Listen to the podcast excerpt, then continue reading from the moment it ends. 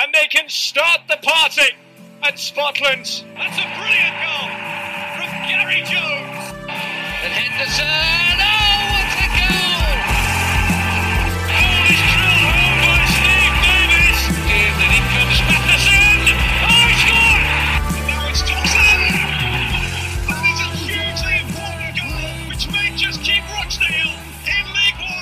Hello and welcome to the RochdaleAFC.com podcast. My name is Dean and I'm joined as always by Chaff. Chaff, how are you getting on, mate? Uh, not so bad, mate. Thank you. And Ryan's with us as always. Ryan, how are you? Yeah, good. Thanks, mate. And Luke, how are you getting on, mate? All good, Dino. All good. Quite an upbeat three answers there, given uh, the fact that Dale are pretty much relegated. But we'll crack on with uh, all of that nonsense. Now we've, we're going to talk through the the, uh, the draws with both Crewe and Wimbledon that leave Dale needing a, a five point turnaround um, in the last two games of the season to survive relegation. And we'll talk through some of the other issues surrounding the club as we seem to have to do on every podcast at the moment. But we'll start with that game against Crewe. Um, and it was not the most entertaining game. It looked like Dale had thrown away even a point in injury time when a penalty was given against Aaron Morley. Um, but Matt Done, with one of the last kicks of the game, uh, rescued a point for Dale. Chaff, why do you think we struggled to create as many chances in that game? Do you think Crewe deserve a bit of credit for, for limiting us, or do you think it was just a, a bit of a flat performance after the three, you know, back-to-back home wins? I genuinely don't know, to be perfectly honest with you. Um, we didn't create as much as we had in the previous games, um, but we still had chances to we still had chances to to win the game. Um, I'm looking at Jimmy Keohane's header, or Jimmy Keohane's header, that I know he's a makeshift defender, and ordinarily you wouldn't bank on him to score, but given how he's played this season, there's not many people you'd want it to fall to more than him. Um, and yeah, I think he's got to bury it. Um, but that and Ollie's header just before that aside, we didn't really create much. Um, and yeah, I can't really put my finger on it, but yeah, the, the, the chances were there. And then later on, we got dealt a blow, didn't we, with um, the dive from Kirk. Um, and then we, we did well to react to that, really. Ryan, how did you feel when that penalty was given? Because we're saying there it was a bit of a flat performance, but I think it's fair to say at the same time we definitely didn't deserve to lose the game. For me, we were maybe the better side, but not by much, and it felt like a crushing blow, didn't it, when that penalty was given?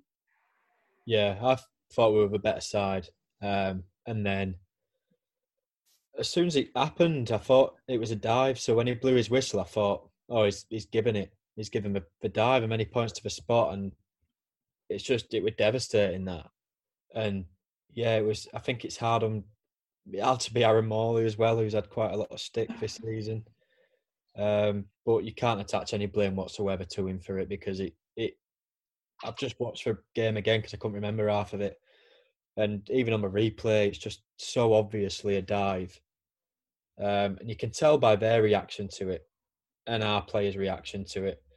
And when the guy scores for rebound from a penalty, he don't really celebrate. So uh, it's almost like he would embarrass to score almost.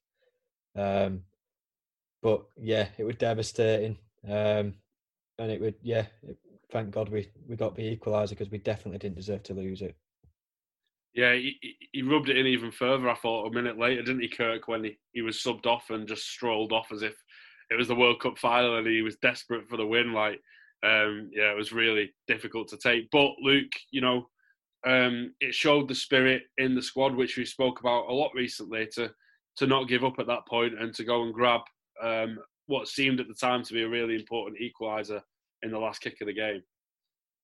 Yeah, I, I I didn't realise at the time. At the time when Done scored, I thought it's it's not enough. We needed the win for us to have any chance. But to be fair, on reflection, I think we went into Tuesday with with that mindset more. So, um, yeah, you know, great characters to kind of you know get that equaliser so late in the game, and um, you know, fair play. I think to Shaughnessy, we've criticised a little bit on here, haven't we? Um, just to show the kind of the composure to play that pass at that point in the game. I think it was the pass that made the goal in, in many respects, and um, you know, left Done with a, Ah, we're going to say simple, but he did lift it over the keeper, didn't he? Um, yeah, I mean, he, does show character, doesn't it? I think a lot of teams may well have just kind of given up because it was so late in the in, in the game when we did concede, and um, the manner in which we conceded as well. Um, football can just be it's been cruel, hasn't it, over the last week for us? Yeah, it feels like it's been cruel over the majority of the season, to be honest. But how much of that is, you know, unluckiness and our own downfall? I'm not sure. We'll maybe dig into that a little bit later on. But um, Chaff, Ryan touched on the fact that it was Morley that gave the penalty away there. He does come in for a lot of stick from the supporters, but I felt, you know, he can't really be blamed for the penalty at all because it was a terrible dive and he couldn't have done much more. But I did think it was a pretty poor display from him. And again, I just think he slows that midfield down a lot compared to when he's not in there. And that's saying something when one of the players that usually plays ahead of him is uh, Shaughnessy, who's not exactly the most dynamic midfielder either. No, I'd agree with that. Um, he's in the side. He's in the side really for one reason and one reason only, and that's his his passing ability and his his ability to get balls into the box and to to create something out of nothing really. And yeah, he does slow the player down a bit. His lack of defensive awareness as well is um, hinders us when he's playing so deep. Um, I think we've said that quite a number of times. I think Shaughnessy's better at, at, that aspect of the game. Um, but at the same time, I, I, Shaughnessy's not pulled up any trees. So when he did come, when Morley did come back into to the side, I didn't see it as a as a bad thing, so to speak. I thought there's a there's there's a plan here, and uh, we we want to get decent delivery into the box and try and attack it. And yeah, it's um, the defensive side of Morley is what frustrates me because he's plays so deep. He's got to be better. Um, if you remember, he, he, he conceded a very similar penalty in the dying seconds against Peterborough, didn't he, as well? Um, obviously, this one's a dive, so you can't sort of put any of the blame on on Morley. But I'm wondering if they saw that that, that he's got a sort of a knack of trying to put his foot in where it maybe shouldn't be, and he's just gone over regardless anyway, and it's it's worked. Um, yeah, he's only in the started for one thing, Morley, and that's to, to pass the ball around. And if he can't do that on a regular basis, he probably hinders us a little bit. I just wish he did it a little bit quicker. That's my real criticism of him. I don't really mind the fact that he is in there for that one kind of role. It's just the fact that he seems to take so long to do everything. When he lines up to take a cross, it seems to take so long for him to actually do it that by the time he does it, the defence is set again and it's harder for us to attack it uh, uh, and take advantage of it. Um, but yeah, not a great performance from him. I think one of the other criticisms um, of BBM after the game Ryan was about the subs, and it's strange to say that because Shaughnessy came off the bench and set up Done, who came off the bench. But I think that's a fair point because until the subs, I felt like we were in control, even if we weren't creating much. Whereas I think the game did slip away from us a little bit when we made the subs, and they came at quite a late stage of the game as well when we were chasing the goal. Yeah, relatively. I'm just I'm looking now because I've had to remind myself, and the first sub is Matt Done on for Dooley and Humphrys on for Conor Grant. I wouldn't necessarily say they're bad subs to make, especially when you're chasing a goal. You think um, bringing Humphrys on, probably not sharp, so it's one of them. If he'd not been brought on, fans would be asking why. Um, but I think it was probably 10 minutes too early for him. He, he didn't look fit, did he? He didn't look match fit. Um, and then you're bringing off Paul McShane injured, but for Baah, another attacking change when we are chasing a goal. And in the last five minutes, you're bringing off Rathbone for Shaughnessy. So I, don't know. I don't, I don't necessarily think they're bad substitutions. And the subs were made at 69 minutes, 77 and 85. So pretty regular times for subs to be made. So I found that a bit confusing when I saw the stick about the subs, I must admit, um, because I don't necessarily disagree with any of them, I don't think. Um, and like you said, t- two of the subs that came on were involved in the goal. Um, but I, the one I could probably criticise is Humphrys on a bit too early, a bit of desperation perhaps, when it probably hindered us slightly because I think it did the same on Tuesday, to be honest, because he just he doesn't look right. He doesn't look fit. Um, and I think BBM said it on the podcast, and he said it in interviews since that Humphrys don't like being out. If, if he feels fit, he wants to play. And I think we sort of he's perhaps in a bit of a huff. He probably wanted to play the last couple of games, and and BBM's probably said no, you're not fit. Um, whether that's come down to it, I don't know, but he's not looked right. But on the whole, I, yeah, I don't disagree with with any of that were made, to be honest. Yeah, I agree with you there, Rai. I think I think we were crying out like on the WhatsApp groups and whatnot for, for, for subs to be made. I don't think any blame can really go to BBM for the subs that he did make because they were positive changes. I just think it left us left us kind of we lost that balance and flow in, them. You know, we brought good players on the pitch, and um, I think we just I think it was just us losing our balance. But you'd rather go out, you know, trying to win the game, making positive changes, than not making them at all. And um, I think that's personally harsh on BBM. If, if any criticism, you know, is to go his way for that. Um, you know, it's easier it's easier to say it in, in hindsight, but uh, with hindsight, sorry, but um, there were positive changes. Well, one thing I would say about Humphrys as well, and maybe I'm reading slightly too much into it, but actually, when BBM gave the injury update the other week, he said that um, him and Lund were at a similar stage in the recovery, but that Humphrys didn't feel right which maybe goes against what you just said there about him not wanting to be out. And I, I don't know. Again, maybe I'm reading too much into it, but I do feel like perhaps he's looking beyond this season and beyond his time at Rochdale. To be honest, if he's not feeling like he wants to be out there and you know putting himself at risk of being injured again, then you know you've got to wonder whether he's he probably doesn't see himself as a League Two player, nor should he from the performances he's put in this season. So I do wonder about that we'll move on to the Wimbledon game. I suppose we've got to at some point. Um, we've said a few times, haven't we, Luke, on this podcast? It's the hope that kills you, and Jesus Christ, that was uh, that was definitely the case on Tuesday night. Just a roller coaster, wasn't it? Um, you could sense, you know, we've said before on the podcast how you know there's certain things that might not translate um, to kind of when you're watching on the TV compared to when you're at a game. I think in many respects you could sense the nervousness without a crowd. Uh, you could sense that kind of atmosphere in, in, in that ground. Um, and I can only imagine, yeah, it was it was from both teams. Um, it started extremely frantically. It was one of them. Um, it kind of took me back to when I first started following Dale when I was a bit younger, and oh, every time the opposition had the ball, um, I was scared. You know, you just you just scared, especially when they were putting balls in the box, putting good quality balls in the box to, uh, you know, two big target men. Uh, we struggle enough when we're defending against one, never mind two. Um, and it was just one of them kind of heart in mouth moments, you know, throughout the entire game. And yeah, it is the hope that kills you, um, especially when that hope increases throughout the course of a match, going 2 0 up um, and then it gets taken away from you through, um, you know, call it bad defending if you want, whatever. It got taken away because they got back into it, and um, the penalty, the emotion of conceding the penalty stupidly, then saving it.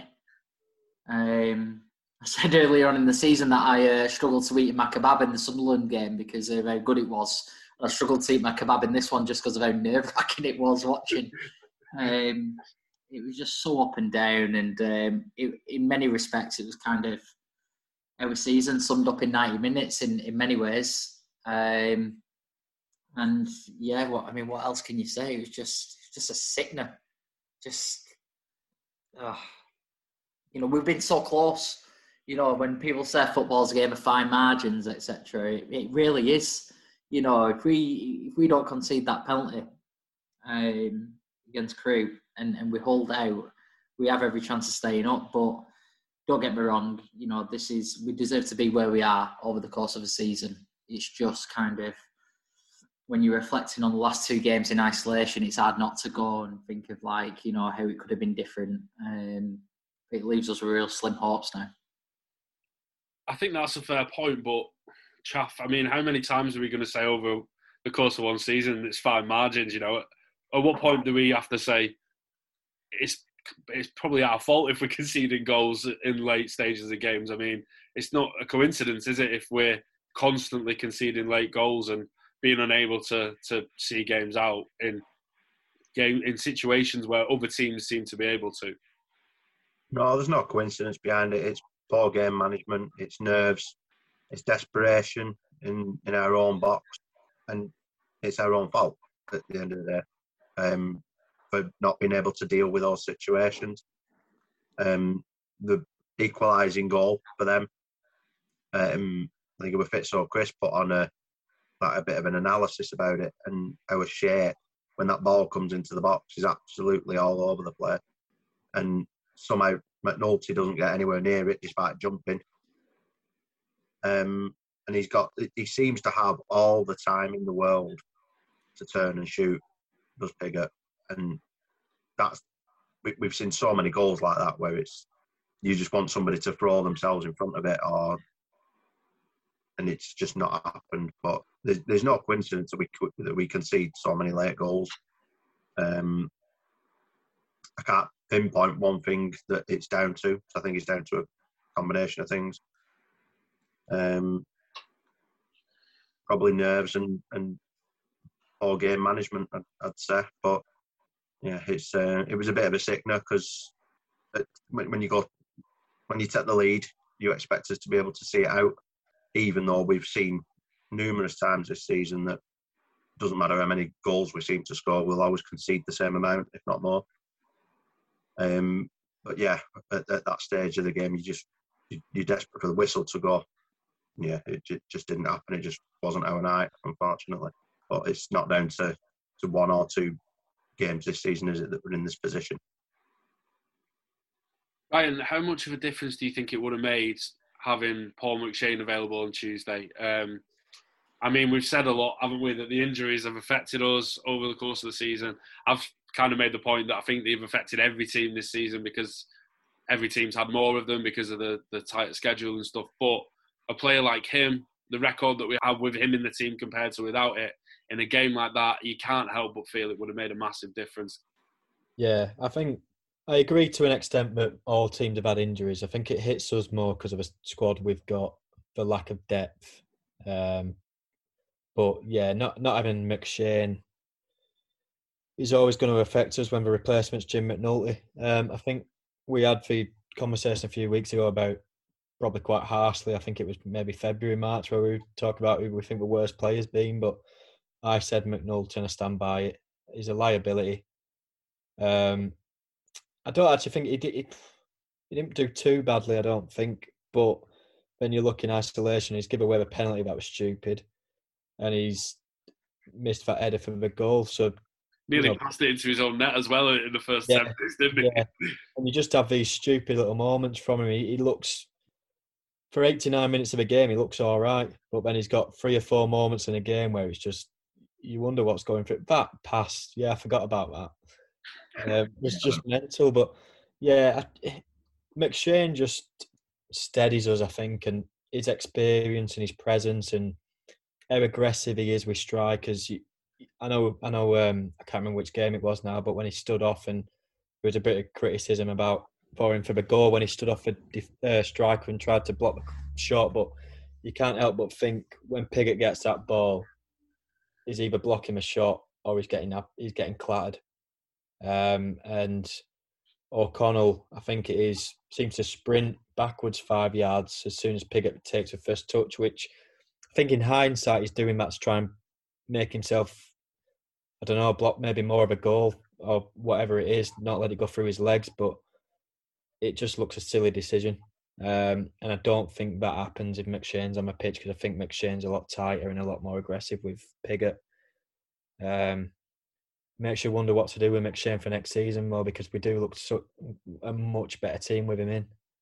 Yeah, I think that's one of the toughest decisions we've got to make for me. Um, because, like you say, we just look so much better with him in the team. And, and Luke, I think what what I would say is really important is that even if we decide, you know, he's not going to be able to play enough games to make it a viable option, we need to put some more leaders into this team, especially with McNulty at the age he is and like Ryan said, there would become a little bit of a liability on the pitch.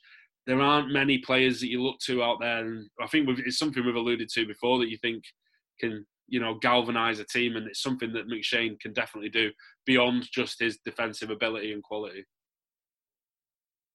Yeah, I think we've when he's not been playing this season, I think that's been times where at times we've questioned the team's character uh, at, at, at different points throughout. I think a lot depends on kind of um, the players that don't end up being being retained and and, and who we lose. Um, but yeah, it would be good to see a bit more experience come in uh, going into next season. It's probably going to be needed as well. Um, you know, regardless of what league we're in.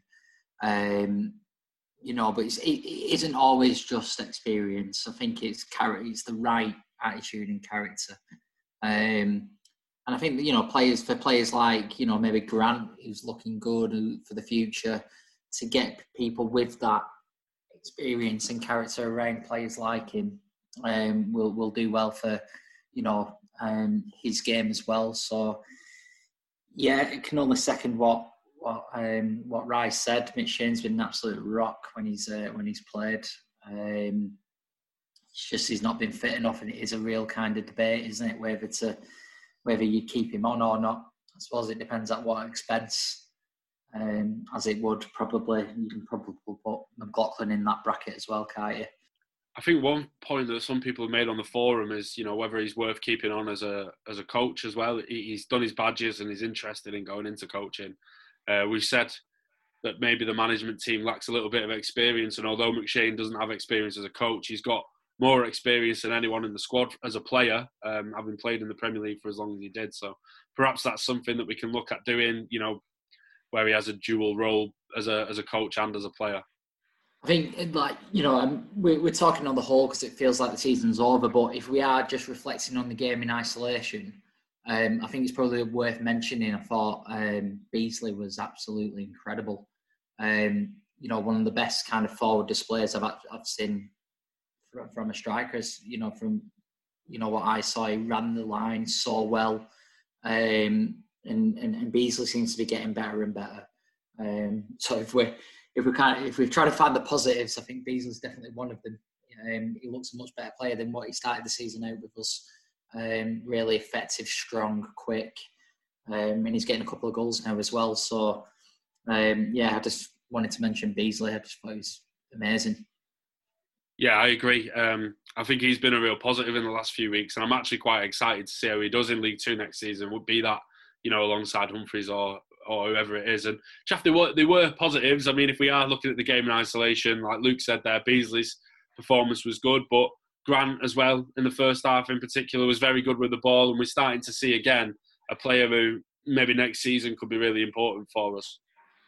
Yeah, I'd agree with that. I agree with Luke's um, praise of yeah, Beesley well. I thought he was outstanding. Um, he was my man of the match by a distance. I thought, thought he led the line brilliantly. He's getting into the right positions. Um, he's, he's he's becoming a goal threat, but he's also helping out at the back as well. The, the defensive tackle that he makes right at the end, unbelievable tackle. It's a goal-saving tackle. Yeah. Um, and he, you get the feeling that he's going to become invaluable at both ends as well. He's not he's never going to be a goal scorer, but he, if he can chip in with goals and he can run the line like he's doing and, and sort of bring other play, players into play like he has been doing there, I think we've got a real asset. Um, and yeah, when it does transpire that we, we we're they're in we're in League Two, I'd be very interested to see how we uh, how we adapt to that as well because uh, he exceeded my expectations for being out there. Um, Conor Grant as well didn't see anything from him in the first four, five games, and he's really come on. So, yeah, a, a lot of praise got to go to him. He's got a lot of technical ability. You can see that the way his, his ball control, his um, his quick feet, he's he, has got a lot of technical ability. Um, and first half, I thought he was I thought he was excellent. First half, he was the the one player that when we did something good, he was he, he was the one starting it off, um, linking up well with Beesley, linking up well with the with the wing backs as well. And yeah, I thought he, he he's a player that's going to excite me. I think um, his bags and bags of potential, and if we can if we can start seeing and start sort of letting him realise his potential and start seeing what he can really do, then I think we've got a hell of a player there, to be honest with you, and someone we can potentially make a lot of coin out of.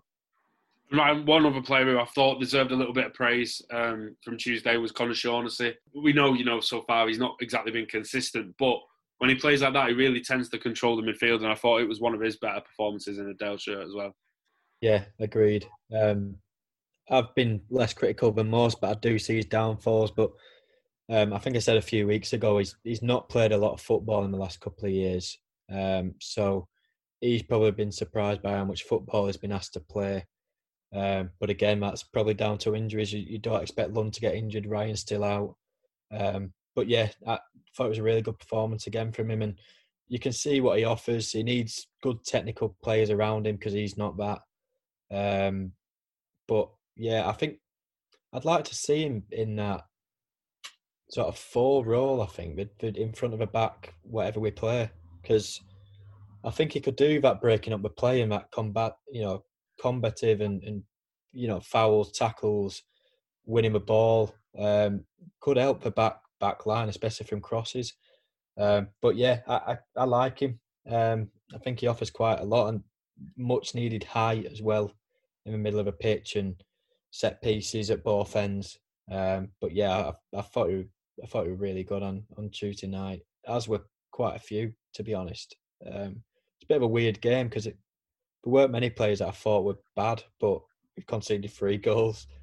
Um, so it's, I think Luke said it, story of our season in in one game. Um, ultimately, some good football played, good performances, but sloppy and sloppy goals and sloppy mistakes. And one of those mistakes and one of those goals, Luke, was the second that.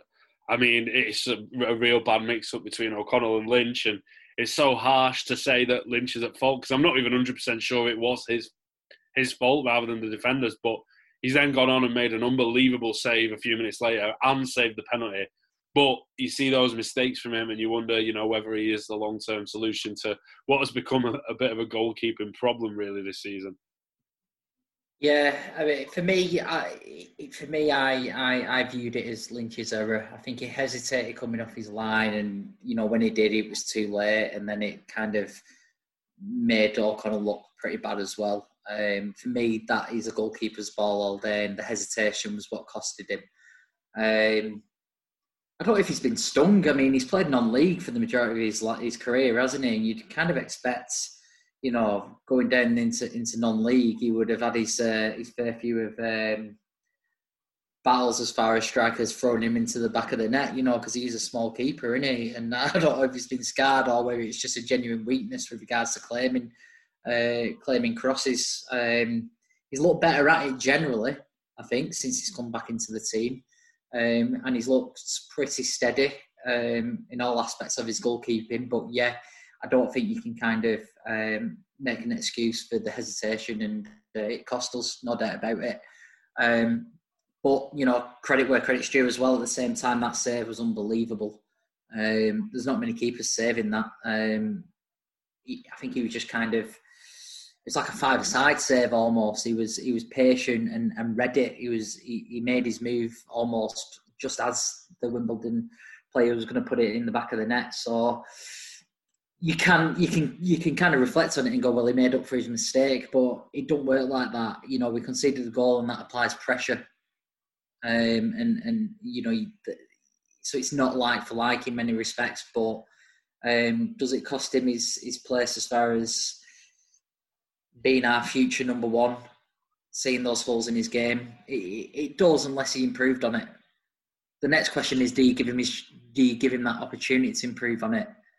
I don't think I'm not so sure because he he is of an age where you kind of expect him to be fully rounded as a as a professional goalkeeper now. Um, but you know he's been better than Bazunu. I think that's a fact. Yeah, I'm not going to disagree with that. Uh, I think one thing that kind of frustrates me about the the goalkeeping situation this season has just been I look at both of our keepers and I know he wasn't the most popular or the most consistent, but I miss Josh Lillis. I just think he would have been better than both of them. Um, Agree. You disagree with that, right? I think Lynch is better than Lillis, massively. massively. Yeah. Uh, well, I do believe I said that a few weeks ago and got laughed at for saying it. Yeah, I'm gonna I'm gonna have to do a Twitter poll. I think and see what put it to the put it to the fan base that one. Um, Ryan, I'm gonna come to you for maybe a little bit of positivity. Is there any hope that we can pull this off now at, at this stage? It kind of needs it needs a two game swing that goes completely our way, doesn't it? With Wigan losing both and us winning both, or or Wimbledon losing both and us winning both. Is there any chance? What give us a, a percentage of a chance that you, you you give us to get out of this? We got a calculator. um, it's dead hard because there's obviously a chance because we're not highlighted in red with a big R next to us yet, but it's looking difficult. We're going to have to. What works in our favour, I think, is I say works in our favour. Doesn't really because there's very little chance. But even if Wigan draw both the games and we win both, we stay up. Um, because of a better goal difference, and obviously that'd be bettered further by winning. Um, they've got Hull to play on Saturday. We're going for the title, so you probably don't expect them to get anything from that. And then my last game, Swindon, where you just expect them to win. But could you say it's good omens from the other year when Oldham played already relegated Northampton? Uh, so we've got to win, but all we can do is do our job. I sound like a manager here, don't I? But we can only look at ourselves and look at the next game and win both and see what happens. But Donny are in bad form. Um, I haven't been doing to. I was speaking to Jack Leeman this week, and he said that they loads of injuries, a couple of players with COVID and what have you. So I think it'll go to the last day, and it'll be typical because it'll give us all hope, and then no doubt Wigan will smash Swindon about seven 0 or something. Uh, there's still a chance. I sort of kind of wish there wasn't. Can I make a prediction? I reckon it goes down to the last day. We lose to MK. In the last minute. Yeah, that feels like it would be a fitting way to end this season, doesn't it? I felt we were down and out, and now since listening to Ryan, I'm like, oh no, we have, we've got a chance, lads. I must admit, I'm the same. Chaff, do you want, Chaff, do you want to extinguish that bit of hope? Here we go. Bob up and no up. yeah, so I think it's it's looking like relegation's nailed on. Although Ryan did give me a little bit of hope there. Um, a few other things outside of uh, of the performances on the pitch and the relegation battle. Luke, it looks like Ethan Brierley could be not on his way to Manchester City, but he's training with Manchester City. Uh, you know, the link between the two clubs seems like it's quite strong, despite whatever happened with Kwadwo Baah in January. Um, what do we make of that? We haven't seen a lot of him play, obviously, but uh, would we be happy to see him go for the right kind of fee, or would we want to see him play a few more games, perhaps, and maybe even rise his stock a little bit further before he moves on? I think it all depends on what you get for the player. If he did go early, um, I think in my my perception is that you don't get, you know, potentially what what they truly are worth when you sell them as early as that before they've kind of, you know, made their um, made their impression on the first team and, and, and, got some football league experience. But having said that, you know, you look back at the likes of Callum Camps and, and Jamie Allen and um, you know even Cannon to a certain extent. You know, they clocked up a lot of games for us. Um, we didn't exactly get mega bucks for for him. Um, I don't think we didn't get anything for Camps, did we? So, um, yeah, I mean, it's it's a tricky one. I think it all depends on what he would go for if he did go now. But I think it's encouraging to. to I was surprised, to be fair. I know he's got a good reputation, but you're talking about Man City here. You're talking about you know the best club, arguably in Europe. Um, you know, so um, it, it does surprise me because what is he 17? you know, if you're gonna be, if you're gonna be City standard, you're gonna you got to be some player even at that age to be kind of making an impression. Um, I think in my head, you've got to be Championship standard at the age of 17 to give yourself a chance of uh, being a future Manchester City player. Um, but you know, it's good. It's you know, it's good. It's good for the football club. Um, I think as far as you know, the it's another selling point. You know, if, if someone like Brierley wants to move on to City or even training with them, but um, from a selfish perspective, we don't we never see the best of our players, the ones that kind of go on to bigger and better things, um, because that's where we're at in the in the pecking order in the food chain. But it would be nice to see someone who is Rochdale born and bred, who is a Rochdale fan, actually kind of make his impression on on the first team, um, and then sell him later down the line. That would be my personal preference, but it is from a more of a selfish perspective rather than maybe what might be best for the um, finances of, of the football club. Right, first of all, Luke, Manchester City are not a massive club at all. They're a brilliant team. They're one of the best teams in Europe, and they're probably going to win the Champions League. I'm not having to say that they're one of the biggest clubs in Europe because they're not. Is that what I said? I thought I meant the best. Same thing. However, the point that you make about like players not you're not getting the true value, um, or the as much value not playing in the team. I think Dean alluded to it either on Twitter or on the message board before, but Bury have done a brilliant job um, in recent years of getting a lot of money for players like um, Jacob Bedeau and Matty Foulds when they've barely played. Um, and they've done really well at like negotiating those deals and getting those deals done. Um, and all of this is pretty it's speculation because we don't know how our finances are and it may be that we're having to sort of cash in now if those opportunities come just to be able to to, to balance the books. We, we, we don't know how desperate we are for money. Um, we've seen it before in years gone by where we've had to sell to to pay bills. Um, thinking Adam Le Fondre going to Rotherham for 150,000 pound to basically keep the, the club afloat. We may have to sort of cash in whatever we can now for the for the brighter prospects. Um, I do. I, I, quite agree with you when you said like about um, he's probably got to be a bit further developed um, for, for, for Manchester City.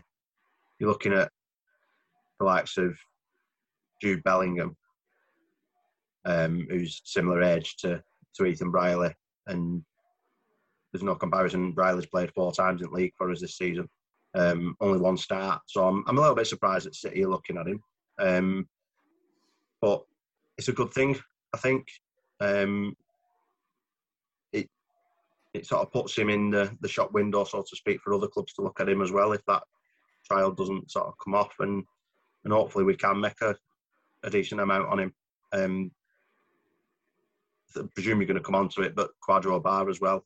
Um, City were looking at had all but done a deal with him as well. So they're evidently looking quite closely at our academy, and and that can only be a good thing, really. Yeah, I think I'd agree with what you say about players like Bellingham. You know, look like they're already at City's level at a similar age to Brierley, but obviously players develop at different stages. And I think what what is noticeable about Brierley is he he, he still very much looks like a 17 year old. I don't think he's physically developed yet and if he is going to be kind of a late physical develop developer, bloomer, then you know he could it could be that in two or three years he ends up looking like a Manchester City player, but he just isn't quite ready even now at League One level. It's your question, doesn't it? What's what's best for a player of that age with regards to their own development and career? Because you mentioned the likes of um, Bedeau at, at Bury. I think he's been at Scunthorpe, has he? Yeah, he's now Scunthorpe, yeah. Um, where's, where's Foulds? What's he up to? Uh, Bradford, I think. He's in League Two. Oh. So they get the they get the big money move, and then they hang about in an under twenty three team, and then they go back to kind of lower league football. I wonder, you know, obviously every player is different and situations are different, but I wonder if those players, all right, if they stayed on at Bury, they probably won't be any better off. It's probably not a good example, but um, if you know you stay at your your, your club that you're with, you you clock up your, your games, you get your experience in, and you develop, like you said, Dean. Players develop at different stages, don't they? Um, whether that kind of that break from com- true competitive football actually hinders a player, I think it probably has in, in you know for, for certain players and potentially the likes of those that we uh, we're talking about from from Bury.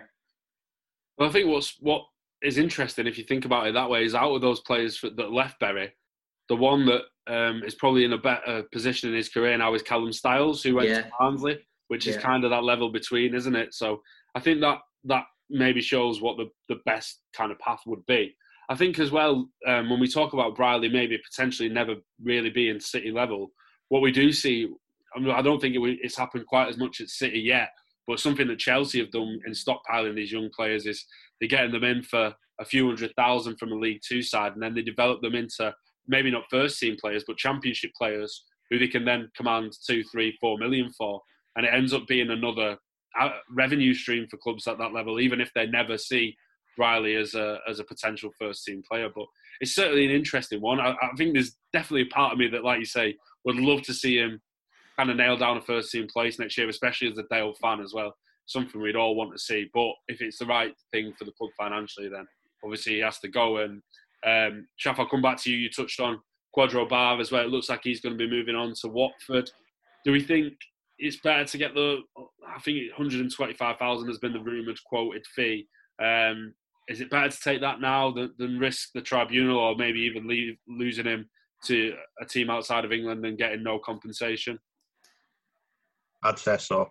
To be perfectly honest with you, and I'm one of them that cashes out on any any bet that's coming in.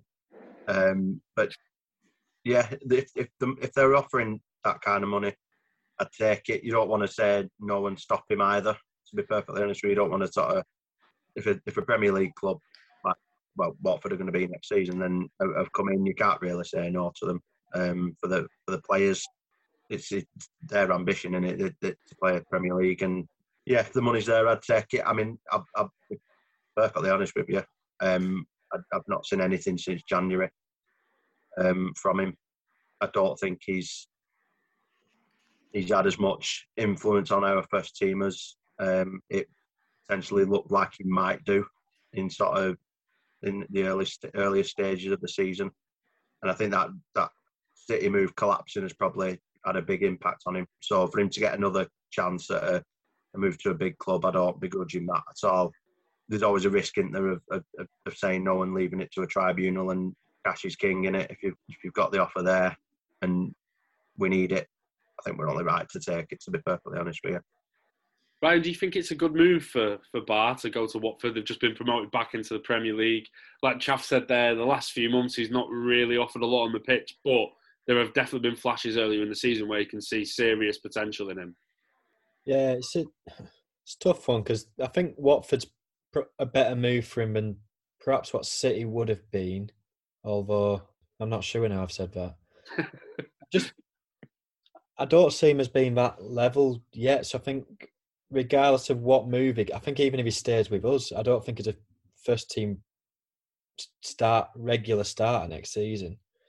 So it probably don't matter where he goes. I think he's probably going to be in a similar. He'd, obviously get more game time with us than he will at Watford. There's no doubt about that. But um, you think of some of the players that have been at Watford, probably fits that style. They play on the you know on the wings quite a lot. They've always got quick, tricky wingers, so he you know he can probably learn a lot from the likes of Ismaila Sarr, um, players like that. If he's going to stay, and if he doesn't, I suppose there's, there's a place for Baah to potentially claim a spot. Um, I'd be very surprised if he's playing Premier League football though next season. Um, he's not going to stay. There's no doubt about that. So, yeah, I don't think Watford's a worst move for him. Back down south as well. Perhaps he wants to to get back down there. It's such a weird one because I actually think Baah's got just as much of a chance of falling out of football as what he what he does in, in making it. He's so raw and his game is just so kind of one dimensional that to make it to make it higher up the leagues, he, he's going to have to round his game out massively. Um, does he have that? I don't know. I don't know. He's obviously still really young. I also question his mentality as well. I don't think, um, I don't think the attitude, the maturity is there yet. Um, from what I can, you know, from what I've seen, um, just and I'm only going off, you know, this, again, this is just my opinion. I'm just going off things like body language and, you know, reactions to when, um, you know, at the end of the game, seem kind of just almost like he looks like he's sulking almost. So I, just that kind of that persona that he gives off. He's a young lad. He can grow up, you know, and I, I really do hope uh, that he that he can, you know, forge a good career for himself. I think in selling him now, I would imagine there's possibly add-ons within that deal as well, and, and things like that, which we we may not, you know, truly get if something went to kind of, you know, something went to, to court. So um, he's such an interesting one. We're talking about a player going to the Premier League, but in the same breath saying that, I'm not quite so sure that he will actually make it as a footballer full stop. Hmm. It's a Strange one. I'm going to compare it to Will Buckley because Will Buckley went to Watford as well. He's on Will Buckley was probably only about 12 months further on than what Kwadwo Baah is, and Will Buckley's three times a player. To be perfectly honest with you, yeah. went for pretty much double what we're rumoured to be getting for Baah. Um, so I, I, I, think I'm with Luke. I think it's quite hit and miss really with with Kwadwo Baah, and I think a lot needs to happen um, for him to realise the, the true potential that he that he has. Because we've, we've we've seen that he's got bags of ability there, um, but he, he, he's gonna he needs to he needs to find a way of producing that a lot more often than what than what he has done. And I know he's very young, and I know, like you said before, people develop at certain ages. But think the Will Buckley comparison is quite an interesting one for me. Um, he'd, he'd, he'd, played nearly 60 games and scored into double figures by the time he left us to go to Watford. He's only 12 months further on than what than what Baah is, I think. So, yeah, it's an interesting one. Personally, I'd say if you if we've got 120 grand, come 125 grand coming, um, and potentially add-ons, I'm, I'm taking that, mate. Yeah, I think definitely with the contract situation as well, and I think it's worth it for Watford as well. There's definitely a, potentially, you know, a, a really talented, exciting player there, and for 125 grand for a club that size, it's probably not much of a risk for them. Um, we'll move on to some of the other off-field matters, and just before we started recording this, the, the trust have released a statement regarding the, their request for an EGM being rejected. Um, I, have got to be honest, I didn't have loads of time to read it. Chaff, what have you made of that? What happens next? Uh, it looks like you know the the trust are going to maybe try and answer some of the questions that the club have, which is ironic since um, they haven't answered the trust's questions. Um, it's still such a mess at the moment, isn't it? It's it is. It's a mess. It's, that's exactly how I'd um, I would describe it. Um, I don't think I ever thought that the club would just say, "Yeah, that's fine. We'll have an EGM." I always thought there'd be at least one um, person saying, "No, no, no, no, no, don't want that," and the grounds on what they on that they've rejected it on, I kind of predicted that that you kind of you need four people according to like our the, the 1917 Act. You need four directors, and this is seen as a potential risk to, to go be below the minimum. minimum. But given that we've only got four, that was always going to be the case. So I'm hoping that there's a way around it. I don't know if there is a way around it. Only the trust can can answer that. Um, but in the statement, they said that they, they're, look, they're hopefully going to secure a solution. Um, so we've just got to wait and see what they can do. Um, let's not kid ourselves. This hinges on one particular person, doesn't it? And I've lost complete trust in the way that our football clubs run because of this one person. Complete trust. I've never felt like that about the club before, um, as I do now, and it's very hard to watch all this unfold. Um, the the lack of communication from the football club, it's it's pathetic. To be perfectly honest with you, um, I'm I'm not even convinced that they know how bad that they, they look. It just it, it screams that they just don't get it. If that makes sense. Like, did did y'all get the email before with your iFollow code? Um, it basically it said not to be missed. Rochdale versus Doncaster. And I'm thinking, do, do, you know what you're talking about? We've got very little chance of staying up. It's not a celebratory sort of game to watch. I just don't think that the, the, there's a connect anymore at all between supporters and the people who run the football club. Um, and that in itself is absolutely demoralising. Um, I think a lot of credit's got to go to the supporters trust as well because they, they they're hammering it. They, they are hammering it and they're trying to get answers and they, they, are desperate to get answers and they're desperate for some sort of resolution, but they're just they're not being met at it. So yeah, it's it, it's horrible to to see all this unfold. I didn't. I'm not surprised that there's that they've rejected the the calls for an EGM. I would hope that the something can can happen that changes that, um, and we we need to see change quite quickly, and hopefully that's the essentially the removal of one person.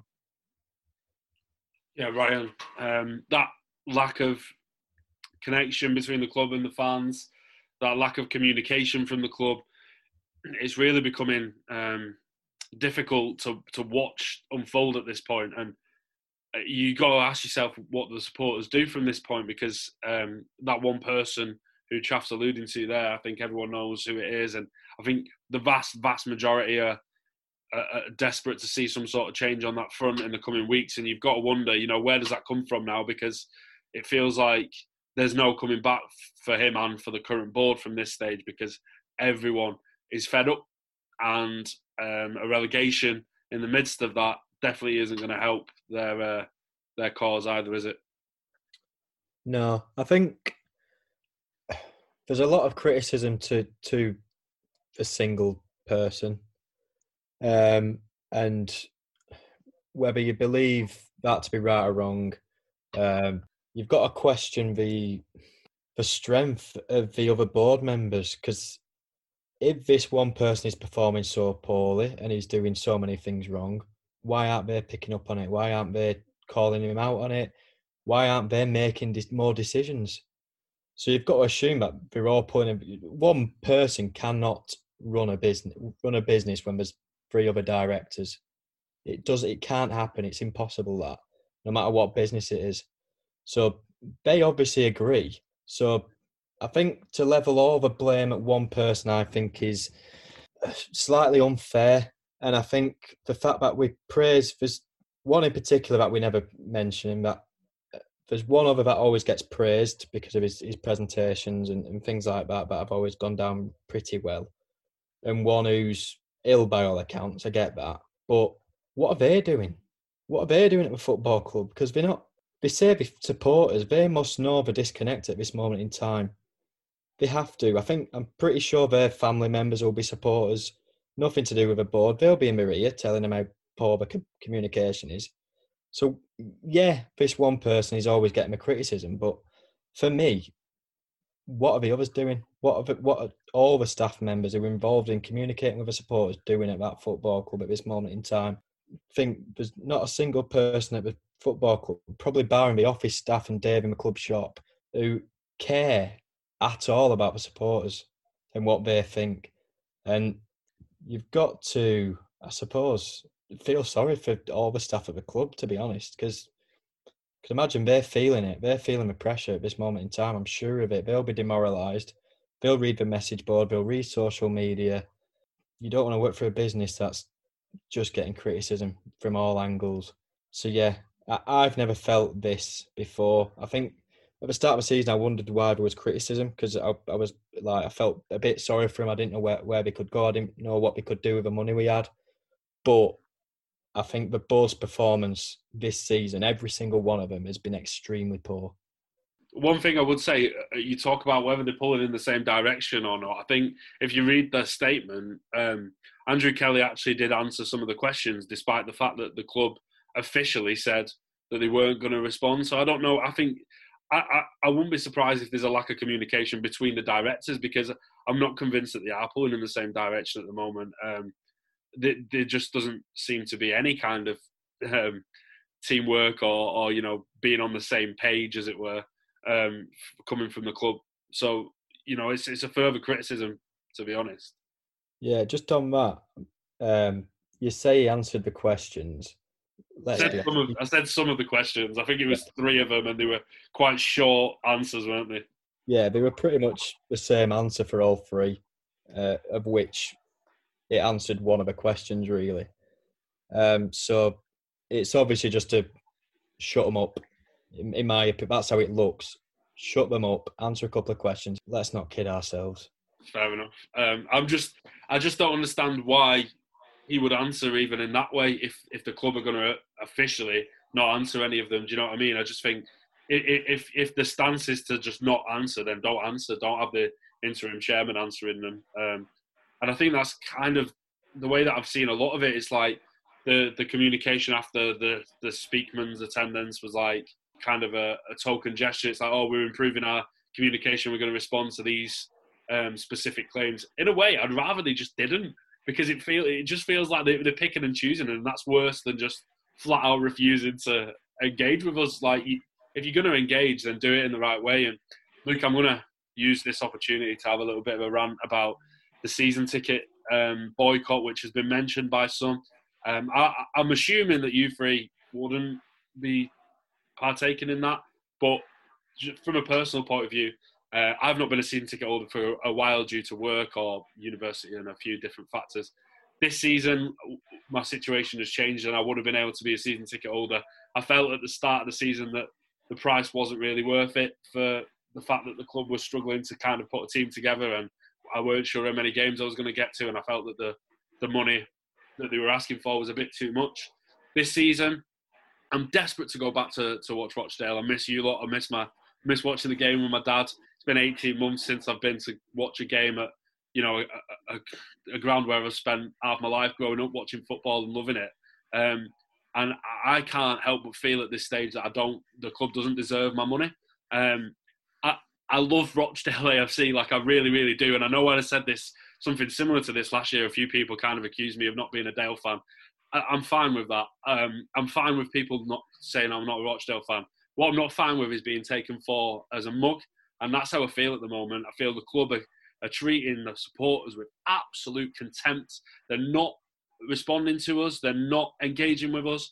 They're they've overseen a relegation, um, and they seem to think, you know, from the communication at the fans forum that everything's going well and everything's kind of they kind of accepted they needed to improve the communication. They haven't. Everything else that night was like, yeah, things are going great. The economy's going great. Everything's going really well. I feel like they're just asking for my money, and, and no matter what, they expect me to give it to them. And um, as much as I love Rochdale, I'm not like I say. I don't. I feel at this point in time, I'm being taken for granted, and that for me, uh, I'm in a situation where I think that that hurts me more than um, missing out on going to watch Rochdale when I've got you know, there's there's other clubs that I like going watching non-league football. Like there are other things I can do with my Saturday, and it might make this podcast a bit strange if I'm asking you like what's actually happened at the game. But I'm at a situation where I just feel I'm not going to be taken um, as a mug, and I'm, I would not be surprised if a lot of other fans feel that way um, this summer. Luke, I, I, I know I kind of just ranted at you for a bit there, but how worried are you hearing you know someone like me say that and knowing that I'm not the only one who feels that way at the moment?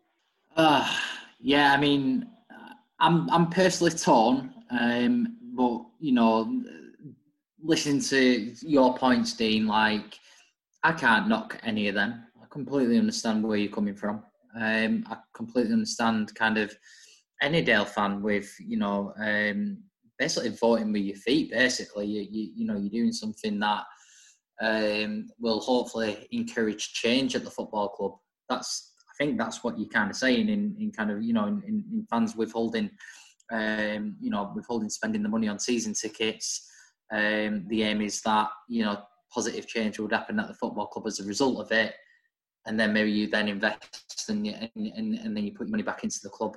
I can't knock that. I think that scares me a little bit is um, well that that worries me you know people like you who, who i respect as, as a Dale fan i respect your opinion on the club you know feeling that way that worries me um i you know the the other side of it is are we are we kind of stabbing the club in the back a little bit like are we are we are we going to damage the club even more to a point where because we don't know where truly we sit from a financial perspective we're going to affect our chances of actually even having a football club and it's kind of like because that's unknown I think that's in part why I'm torn. If there was a, a direct correlation between withholding your money on a season ticket to enforce a change at the club and then being able to put your money into it and the club will still survive, uh, then I'd be all for it. But because it's unknown, I, I think personally, as I'm talking, I don't, you know, all right, my personal season ticket money won't make a difference. This is kind of a, you know, it's got to be, you know, in numbers, but I don't want to do anything that's going to affect the, the future of the football club as, as, as a way of kind of running. Um, because, like you said, Dean, I miss going to the game with you guys. Um, I was saying it on the way to the supporters game with, with the lads last week that, you know, even as, as friendship goes, like, you know, we've all got our reasons for following the club. And, you know, one of the reasons for me is I look at my, my kind of, my group of friends and everyone comes from supporting Rochdale. Wouldn't, we wouldn't be talking to each other as a group of mates now if it wasn't for following Rochdale. Uh, we wouldn't have been on the, the weekends away that we've been on holiday together without, you know, the football club. Um, you know, Chaff, you made a passionate kind of, um, you know, I, won't, I don't forget what you said um, several podcasts ago about why you love sport in the club. Um, and I wouldn't want to contribute towards stopping that for the future generations, you know. Um, but again, that's just that's you know we're allowed our opinions, and I respect yours there, and I fully understand it. And um, I just it scares me not having a football club, and you know, for me, relegation it's gutting. The game on Tuesday gutting, but the key thing is that we've got a football club to support next season, and at a time when everything's opening up post COVID, you know. I cannot turn away Harrogate away with, uh, with, with everyone on the piss up, you know, following Dale. Um, but it's just because it's unknown. I, I, truly don't know. That's just my opinion. Yeah, um, I don't think I'll be turning down Harrogate away. To be fair, even if I was boycotting the season. um, but yeah, just a, a, few counterpoints from that. Uh, um, it is uh, uh part of it is you know in, in, terms of like trying to enforce change. Otherwise, there's not really much point of a boycott if you're not trying to do that it's just as a fan, what more can you do? If you you can tweet, you can protest. Honestly, I, I don't think the people at the club will care one jot about what people are saying on Twitter or the forum. I think if they did, they'd have already made a change. Something would have already changed as a matter of that. Um, so I think it's the only it's the only kind of option to try and do what you can do as a non-shareholding supporter is to withdraw your financial support. Um, but it's not just that. Again, it's just from a from the point of view of um, not feeling taken for granted. That's that's kind of the underlining point for me. Um, and I think over the last year, I, I, certainly have doing it. It'll start for me on Saturday. I'll be paying Doncaster the ten pounds to watch the game on Saturday because I'm just I can't put any money more, money into the club the way it's being run at the moment. It's just um, at a stage where I feel like I need to withdraw my money to try and do whatever I can do to try and enforce change. And I don't understand fully the reasons why people wouldn't agree with that. I really do. Um, and I really don't want it to be this way. Like I said, I don't want to have to do this. This isn't a case of me being like, oh, I can't really be bothered. It's been 18 months and I'm used to not going. I'm desperate to go to a Dale game. I genuinely am. But, um, you know, I'm just at a stage where I think something really needs to change. And it's the only way that I can see something changing is if people withdraw the, the financial support for the club. Yeah, and just go, you know, just to repeat that, you know, we've you're entitled to that 100%. Uh, I think the last thing that I personally want to see is is a divide between Dale fans in any way, maybe on the back of this. Um, I think it's important that, you know, the social media platforms, the, the forum, um, you know, that, you know, people can kind of understand each other rather than the fan base being divided as well.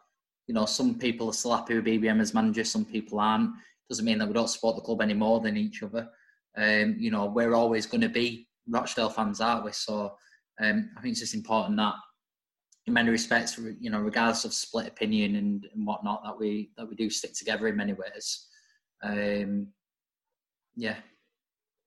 I'm, I'm aware, as always, that we're kind of running out, out of time, but I think it's worth asking you two what your opinions are on this. Um, Ryan, where do you stand on the boycott? Feel free to tell me I'm being an idiot.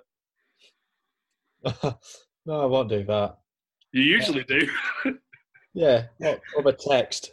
uh, um, yeah, I think it's one of those things where, you know, something, if you want change that much, something's got to be done. I think from my perspective, um, I stopped going to games under Coleman because of what was going on on the pitch. I think if the football was so sloppy and so bad that it was becoming just you know annoying for the weekend, I'd stop going. But I think for off the field issues, I, I don't think I could ever stop going um, as long as I was enjoying the football. And yeah, we're going down, but I've made it clear in my podcast several times that I, I've enjoyed the games this season in the most part, um, but fully understand where people are coming from, and if it enforces change, then good on you. Um, you know, you got you're going to do something good for the football club. I just can't do it myself. Um, but yeah, I can't say you're right or wrong because we've all got our different ways of showing support or or showing displeasure, I guess.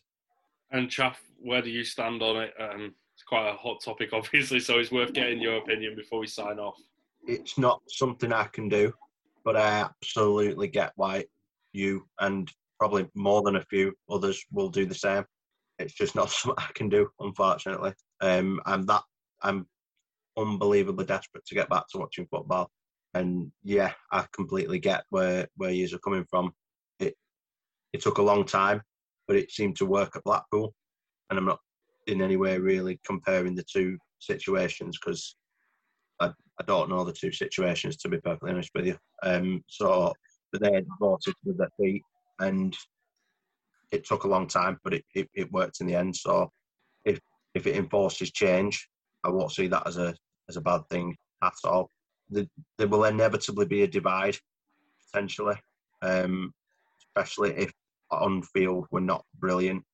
There's always a divide there anyway, um, and I'd look to avoid that. But whatever method people have of trying to trying to enforce change, I'm, I'm I can not sit there and knock it because it's needed. The lads who protested outside the the main outside the, uh, the well, I think they were outside the main doors and then they got moved, didn't they? Not wrong in, in, in what they're doing. Um, I mean, I don't agree with the, the, the chosen few logo being associated with it. I think it, I think that has a negative effect in itself. But I, I don't disagree with, with them making a stand. So, yeah, this football club means absolutely everything to me. Um, I met my girlfriend through it. I met my lad's mum through it effectively because her dad's a big Rochdale supporter. Um, all my friends, like like you guys, I wouldn't know you without the football club. Like Lou said, the the, the holidays that, that we've been on, um, I know that it, it's all, it all stems from from this football club, which is why it hurts so much. What's what what we're all going through at the minute. So anything that stops that hurt is a good thing. Um, but yeah, unfortunately, I I, I it comes down to it. I don't have the bollocks to do it. I think the, the, the Blackpool comparison again. I don't, I don't know. I didn't know enough about the Blackpool situation to compare, but I think what what the boycott did at Blackpool, which was really important, was it it raised the issue to a wider audience. Um, I think at the at the moment, the issues that we're having at Dale, I don't think they're known outside of the fans of the club. I don't think they're known in the local media. They're not being reported in the national media. I don't think there's been anything reporting on it. And I do think it would maybe raise the issue to a wider football audience, which then, you know, garners more support and more um, acknowledgement from elsewhere that you know things need to change, which is always important. Um, and I would hope that maybe a boycott would serve that purpose a little bit. Um, I'm aware this has now become one of our longest ever podcasts. So, and also Luke has just disappeared on us quite clearly bored of one of our rants there, chaps. So, um, so as obviously thanks to Luke for joining us, but he can't say anything back. Um, Ryan, thanks very much for joining me tonight, mate. No, nice one, Dean. And cheers, chaff. Nice one. We'll catch you all next time. Up the Dale.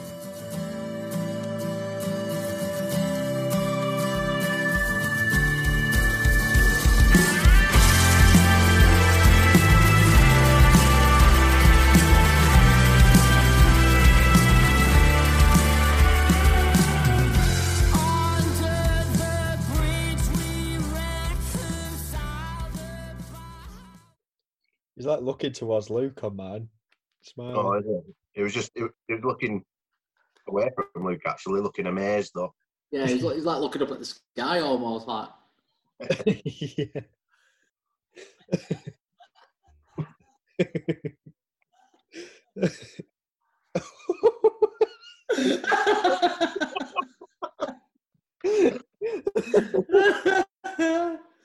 oh. I don't have a clue what's going on here.